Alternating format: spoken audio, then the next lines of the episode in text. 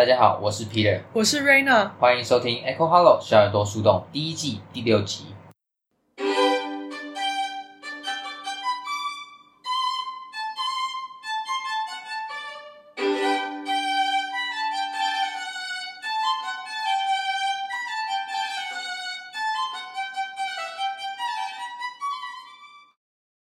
迎收听 Echo Hollow 小耳朵树洞。我们希望透过轻松浅显的方式，带大家吸收书中想要传达的理念，以及他们对于我们日常生活能带来什么样的影响。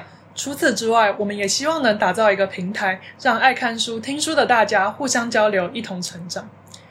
Peter，在开始之前啊，我想要问你一个问题。什么？就是你觉得你是一个喜欢和别人对话的人吗？算是吧，不然我也不会在这边讲这么多话。啊，好像也是。但你觉得对话到最后会不会让你有一种就是疲乏，或是不知道要讲什么，或是不知道该怎么样结束，或是掌控对话的感觉？我觉得会，因为有的时候就讲着讲着就一发不可收拾，然后就有点不知道怎么收尾。嗯。觉得对话这件事真的是一个艺术。我最近就看到一个有研究，还蛮有趣的，好像是哈佛做的研究，说只有两趴的对话呢，才会在双方都想要终止的时候结束。哦，真的假的？你让我想到就是那种国中的时候在那边。跟跟女生传讯息，然后传着不知道怎么结束话。你说尬聊吗？我倒是觉得我在上大学或是真的开始工作以后，就觉得这种尬聊的时候也是超多的。你说跟主管还是怎样？对，或是跟一些比较不熟的人，可是你又要有礼貌的去进行一个对话的时候，哦哦哦 真的是一件很消耗体力的事情。哦、我我认同。不过我在读今天的书以后，我就发现说，哎，其实对话这件事情也不只局限于那种就是尬聊啊，或者是很浅白的对话。其实对话这件事情，它要深挖，真的还可以深挖到超级里面，而且需要做超多的功课。哦，这样说起来，感觉萨提尔的对话练习这本书，感觉应该真的是蛮有趣的一本书哦。嗯，而且它里面有提到了非常多的知识，是可以让我们不断的去练习的。OK。那在分享这本书之前呢，我们也想要介绍一下萨提尔到底是谁。嗯，其实我一直听过萨提尔对话练习这件事很久，然后我一直以为萨提尔是一个男生。真的吗？我觉得其实听起来真的蛮像那种中古世纪的男那种。对啊。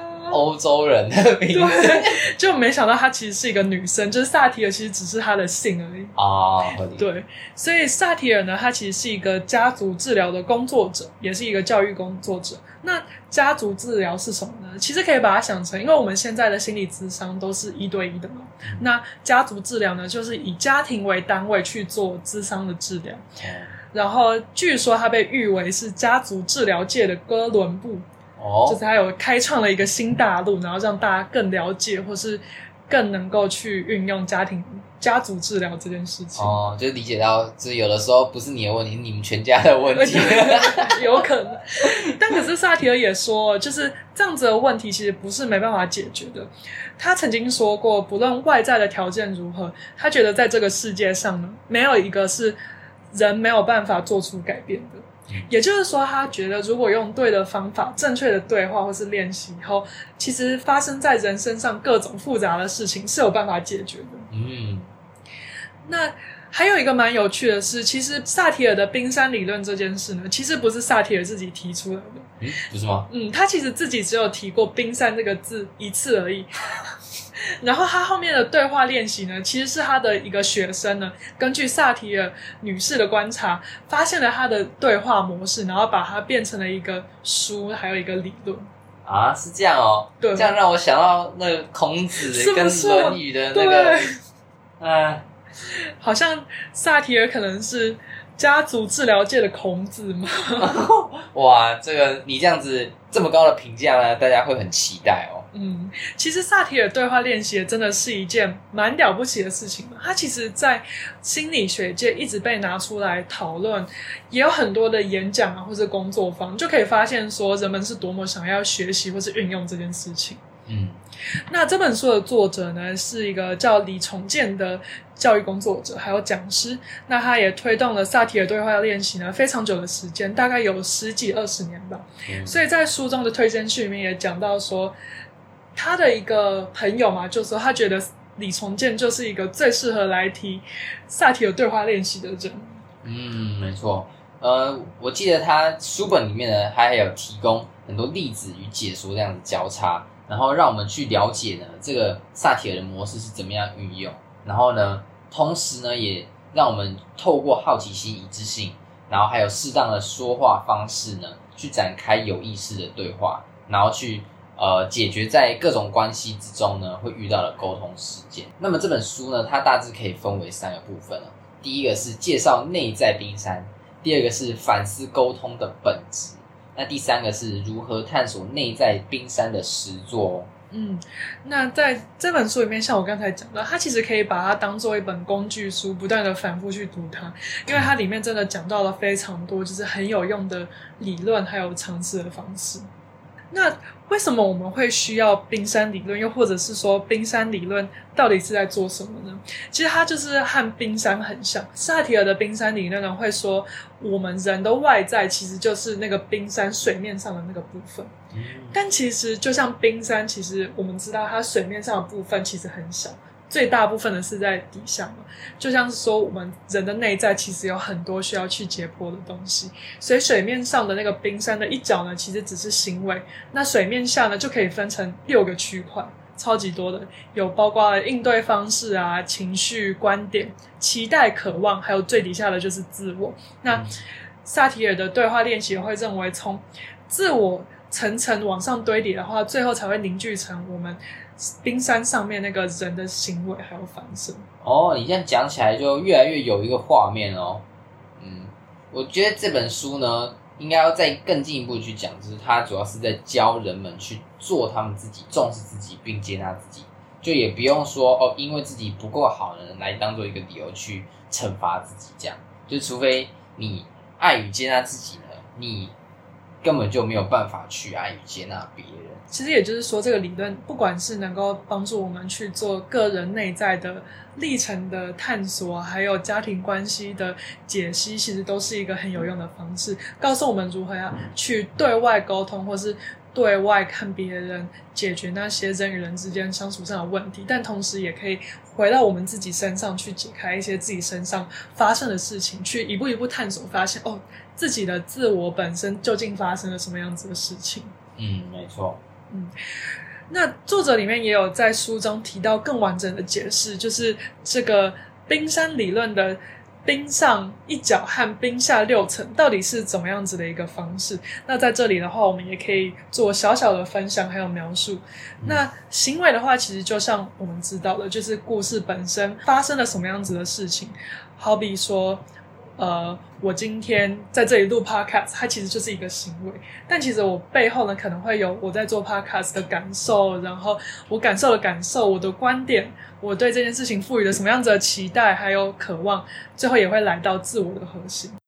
那从一个一个。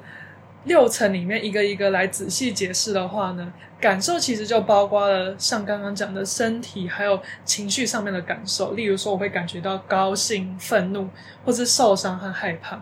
那感受的感受其实又是更复杂一层，可能是我对我自己的难过感到生气，或是我对我心里面本身反射性的行为感到了不一样的情绪。嗯。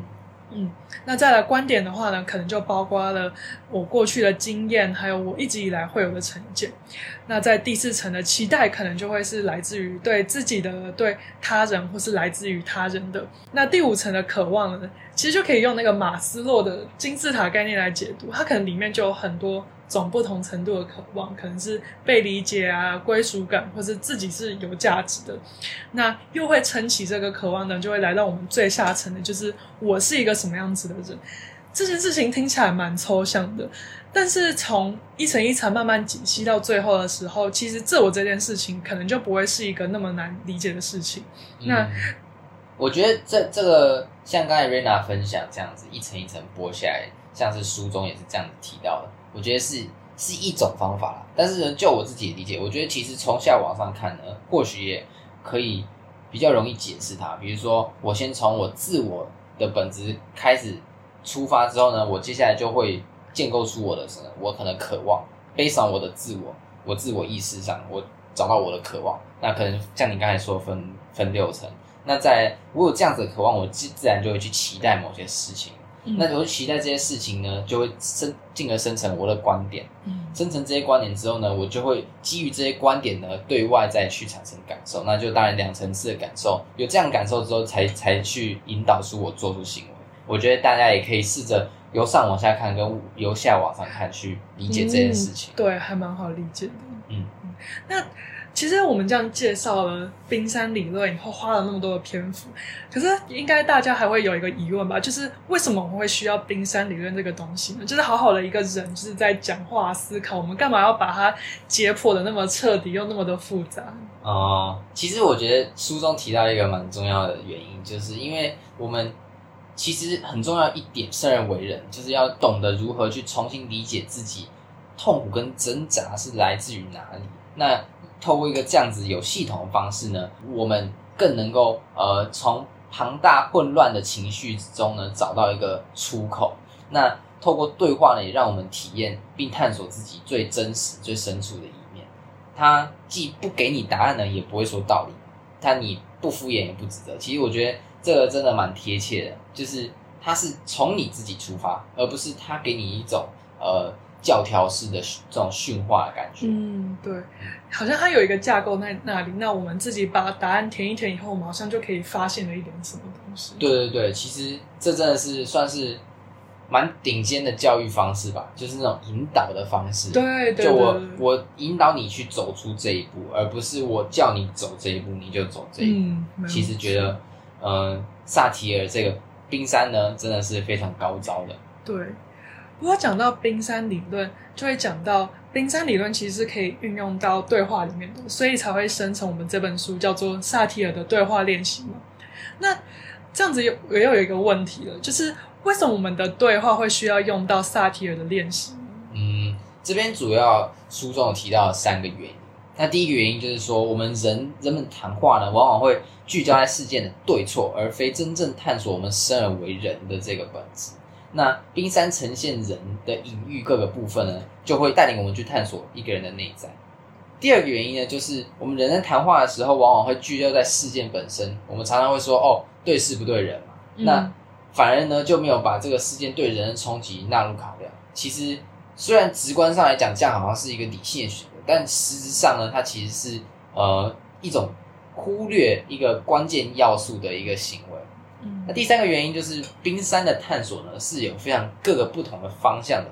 常常我们人的对话都会聚焦在我自己很明确感知到的部分，就是像冰山上面的行为那一块。我们其实下面的一些呃，它背后的原因啊、感受啊、观点啊，我们其实都没有去呃认真的去探讨，因为我们觉得诶，那就是对人的嘛，我们就嗯没有必要去呃去探讨，我们就对于我们所见。所闻的这些事情去讨论，那其实就忽略了很多面向。嗯，我觉得你讲的挺好的，就是为什么会需要萨提尔的练习在对话里面？其实有时候人对话如果只是自己讲自己的，没有真的去交心或是交流的话，其实这个对话本身是没有意义的，甚至有可能会造成反效果，或是造成我们的冲突。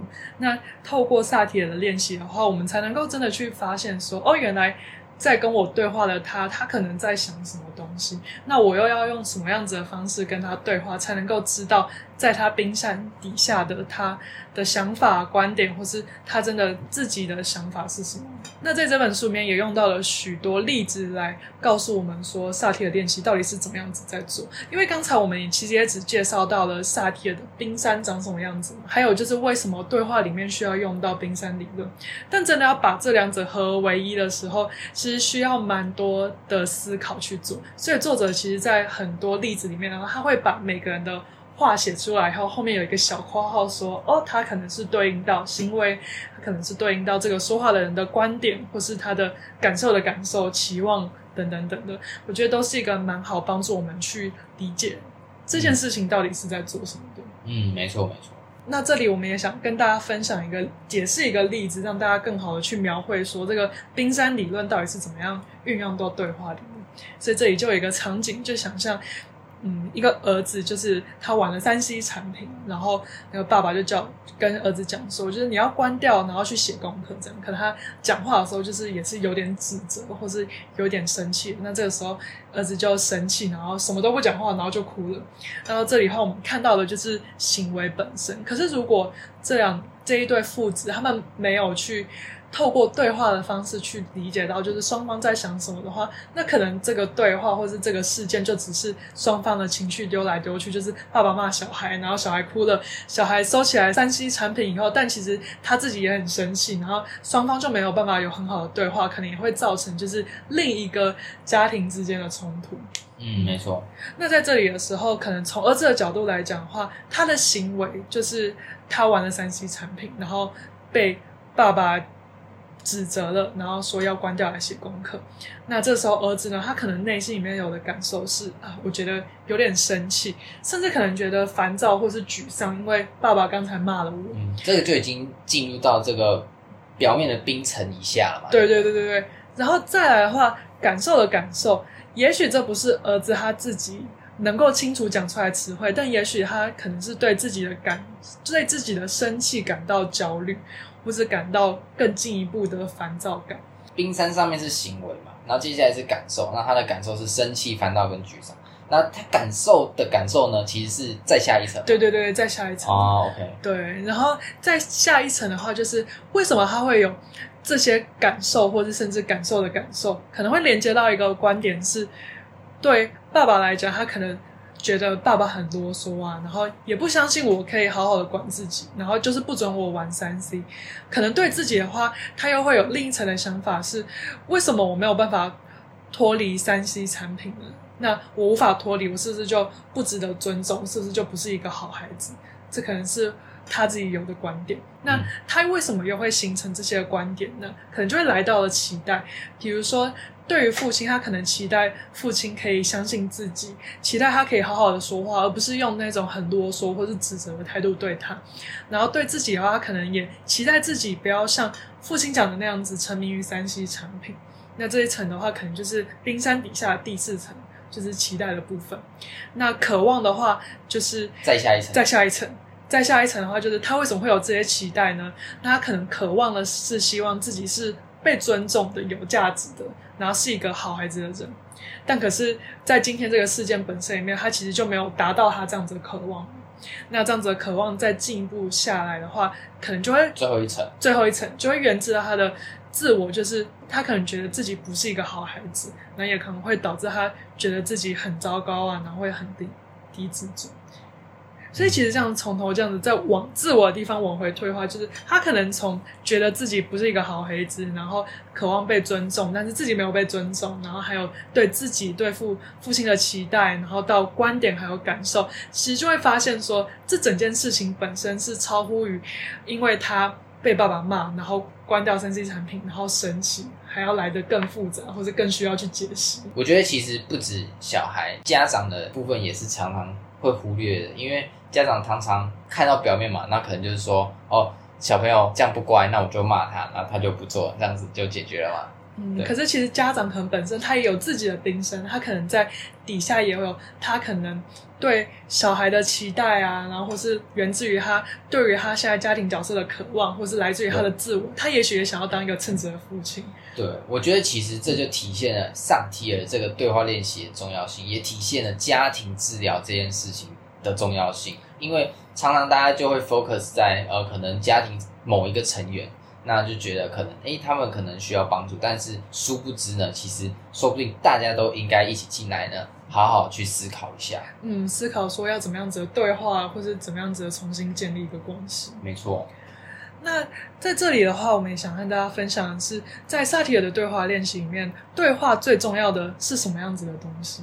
嗯，其实这边主要三点吧。第一点就是处理问题的方式。对话最重要的第一点呢，就是处理问题的方式。面对问题的时候呢，其实我们应该要先处理的是人的情绪，其实比解决问题呢更为重要。很多问题其实解决情绪呢，问题本身呢就迎刃而解了。嗯，不过这也会牵扯到一个理性派和感性派的战争嘛，就是感觉。在现在的世界里面，可能很多人也是崇尚一个用先解决问题再来处理情绪的想法。那可能有些人又会是认为说，应该是先解决到好好的照顾好情绪以后，我们才来看问题。嗯，我自己可能就比较算是理性派吧。像我当面对呃人与人之间的问题的时候，我都会想要去追根究底的把问题本身找出来，那先解决它。那之后大家的情绪呢，在不知不觉间应该就接着缓解了吧。毕竟问题本身都解决了，应该也没什么好呃不高兴的吧。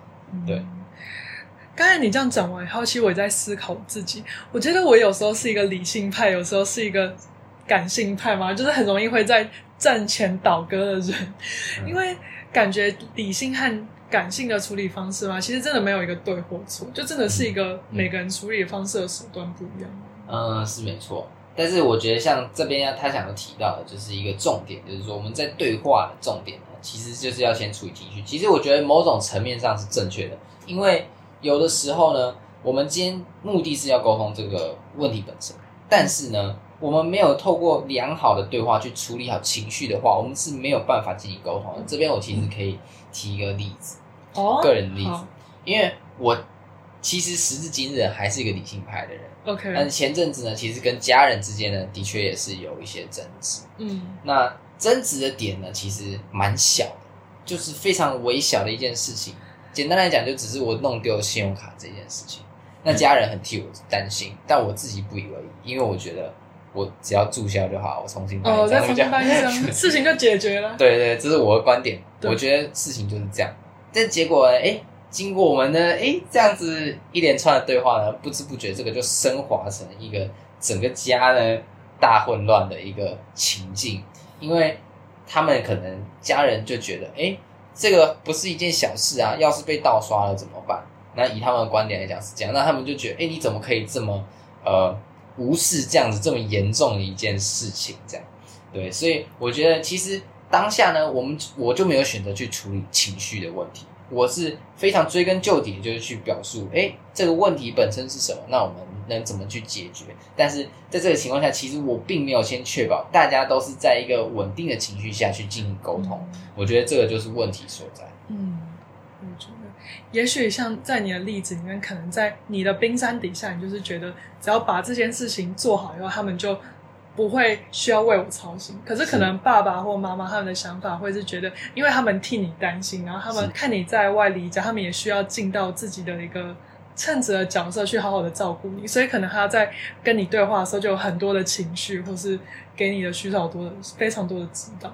嗯，没错没错，我觉得简单一讲啊，就是。像刚才冰山嘛，是不是？他下面一定还有他更深层的观点跟期待，所以可能是我并没有去深入探索的。嗯、那也可能也就是这这些原因导致他有这样子的呃升华的情绪反应。嗯，那第二个呢，需要注意的是需要有好奇心，还有在注意到在对话的时候需要有的一些反应，还有说话的方式。我觉得好奇心真的是一个。蛮重要的东西，不觉得我们在长大的过程中，其实就很容易失去对人的好奇心吗？比如说，我们可能在跟一个人讲话的时候，我们可能只是就听过去，就觉得哦，就是他就是这样，然后他就是突然不爽，或是讲了一句我无法理解的话。可是，也许对于一个小孩子来讲，他可能就会问一连串的问题，去想说哦，你是发生了什么事情？为什么你会这样想？这好像跟我想的不一样。然后去一层一层的问问题。可是。在我们现在大人的世界里面，我们好像不太擅长用这样好奇的方式去对待别人嘛。嗯嗯，我觉得其实某种程度上也是因为你可能看到了呃某种迹象，你就认定它跟你过去遇到的可能有点相似的情境是一模一样的，嗯、你就没有这样的好奇心去探索了。对，可能就已经预设了事情的发生。对对对，嗯，所以其实抛开了自己的预设立场。真的用好奇心去理解一个人，真的是一件蛮需要练习，也需蛮需要去注意的事情。我们需要在生活中呢，去重拾那些对人事物的好奇心，然后去时时提醒自己说，在练习的时候呢，我们不能够像一般大人会方做的方式，不能够给答案，不能对别人说道理或是解决问题，也不要问为什么或是你觉得呢，而是用一个很平视的方式去看着别人的想法或是行为，然后去好好的跟。这个人对话，嗯、那在对话的其中呢，需要注意到的是我们的姿态、还有语态，还有专注的对话。比如说里面讲到了蛮多的细节，例如说停顿、呼吸，或是重复，还有整理你刚才讲到的东西。那这些也是一个在对话中。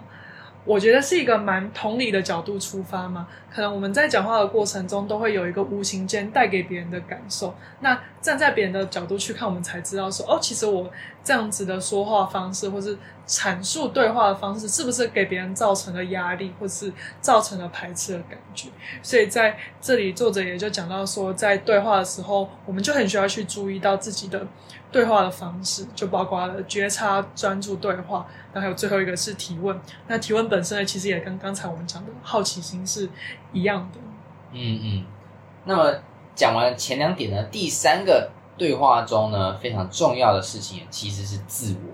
嗯，那听众们可能会很好奇，诶啊，刚才讲那么多 要跟别人沟通怎么样，然后现在要回到自我说啊，自己诶也是很重要一点。那其实这个原因呢，就是因为与对方对话最重要的前提，其实是我们必须先与自己和解，因为我们必须先理解自己，然后才能够负责任的去表达自己。与他人沟通的时候呢，其实我们更优先该处理的事呢，应该是去对自己进行探索，才能和谐一致的去向外真正的表达自己。嗯。那我觉得这个对我来说也是蛮重要的一点。其实这也是呃，像我们上周呃提到的《遗书教会我的事》这本书，对，有点类似的观点嘛，就是我们其实真的需要先沉淀下来，去了解自己之后，我们才能够诶更和谐的去与这个世界上的不同人去沟通。嗯，而且我记得我们在这一季里面一直持续讲到了一个嘛，就是人与人之间呢遇到了很多问题，还有遇到关系上的挫败，还有。种种的发生，可能有时候都源自于自己，所以我们每次讲到心理的书籍，最后好像都会召回自我的这个课题嘛，就可以可见，真的有时候在生活在那么多人的世界里面，我们都很需要从自己去出发。嗯，没错没错。像我们探讨的过程中，其实也可以呃用冰山的角度来看，像是冰山的水平面下第一个区块，当然就是我们人的感受。那我们人呢，往往会被脑的思维绑架跟蒙蔽，那就忽略了其实自己身体心理的感受。那自然而然的发展就在成长过程中呢，就失去了自己与自己呃心智的连接，就渐渐的其实越来越不了解自己了。嗯，真的是。对。不过要实际运用这个冰山模式呢，其实感觉还是很困难。所以这也是为什么我们在介绍了萨提尔的对话练习还有冰山理论以后，也还是很邀请大家可以把这本书找来看看，看看里面到底是用什么样子的举例的方式，让我们去练习这个冰山的对话模式。而且也需要知道的是，这真的是一件蛮困难的事。坦白讲，我觉得我读了了解了冰山理论以后，我觉得要我真的运用在生活中，真的还是一件蛮挑战性需要练习的事情。不过这也是为什么。这本书以外呢，萨提尔的对话练习也是一个有许多活动的理论。像在台湾里面，其实蛮多的工作坊啊，或是许多的演讲，或是智商师不断的在提倡这样子的教育。也相信了，在书中了解了萨提尔的冰山理论到底是什么样子的时候，我们也真的还是需要去不断的练习，然后实际的运用，才能够有更多的了解或是体悟。嗯，另外呢，从萨提尔的冰山对话模型呢。其实是要提醒我们去尊重生命，并且相信生命的成长。从我们先认识自己的内心开始做起呢，进而去学习拥抱他人的内在，勇敢的与自己的过去和解，并与他人的内心连接，携手开创呢新的对话体验。其实这个就是这本书。还有萨提尔的冰山理论，想要传达给大家的。嗯，也邀请大家也可以读一读这本书，然后和我们一起练习萨提尔的对话。嗯，如果你喜欢这集的 Podcast，可以到 Medium 订阅我们下一集的书评，在 Apple Podcast 或 Spotify 上面留下五星好评和给我们的话，也可以时刻追踪 Hego Hollow 小耳朵树洞的 Medium 和 Instagram 账号，和我们一起透过看书、听书，互相交流，一同成长。我们下一集再见，拜拜。